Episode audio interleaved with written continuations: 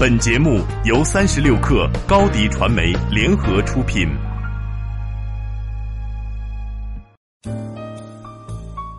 你好，我是克星合伙人林轩。这期呀，我想跟你聊一聊国产方便面的困境，只是因为外部原因，比如外卖的冲击吗？而其实啊，国产方便面导致目前现状的原因，远比外人看到的呀要复杂。我自己呢，总结了三点。第一点呢，从外部环境来说，方便面消费的场景确实是在不断的减少。在以前，有哪些场景它会出现在人们的心智呢？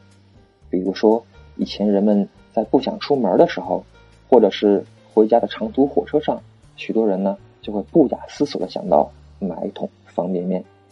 而外卖啊，就方便的多，而且类似七幺幺这样的便利店，他们的便当种类、食材。非常丰富而且健康，有没有想方便面还是需要开水来泡的？吃完后的汤水垃圾难以打理，显得很不干净。所以呀，比起其他的竞品，如今的方便面其实压根儿就不方便，这也是最大的危机。如今产品在消费者的心智当中，之前的诸多场景，如今呢被其他产品替代了。更要命的是，我们一想到国产方便面就是汤汤水水，有不健康的负罪感。哎，说明白一些，只有消费者心里头想，我就想吃包方便面尝一尝，才会吃方便面。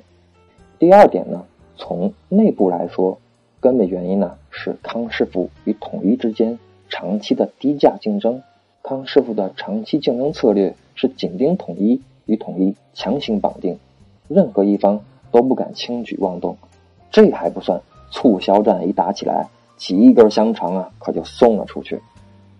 而方便面企业是非常注重运营数据的，早早就建立了 IT 系统，而业务员呐、城市经理啊，他们的工资与区域内所管辖的门店的状况啊、业绩啊是直接挂钩的。如果一方升级涨价，对手不涨价，就会对他们的业绩考核产生影响，而转型啊。实际上是需要试错的，需要暂时的牺牲眼前的利益。所以呢，在这样影响数亿消费者的公司啊，真的是船大难掉头。所以啊，康师傅这个老大锅得背这个不思进取的锅，把整个行业拉下水，停滞不前。最后一点呢，高端泡面的心智啊，已经被外资企业占领太久了。其实啊，统一也是一直在求变。他为爱夸水可以等八年，同样也可以为汤大人等上八年。于是问题来了：假如汤大人做起来了，高端面卖火了，还能回到过去吗？我觉得呀，不能。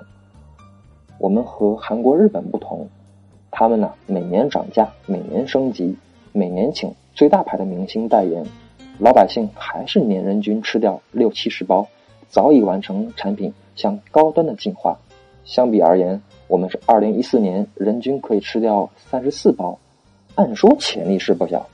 之后发生了什么呢？开始了外卖补贴大战，火车提速，劳动密集行业去产能，开始了连续四年的下滑。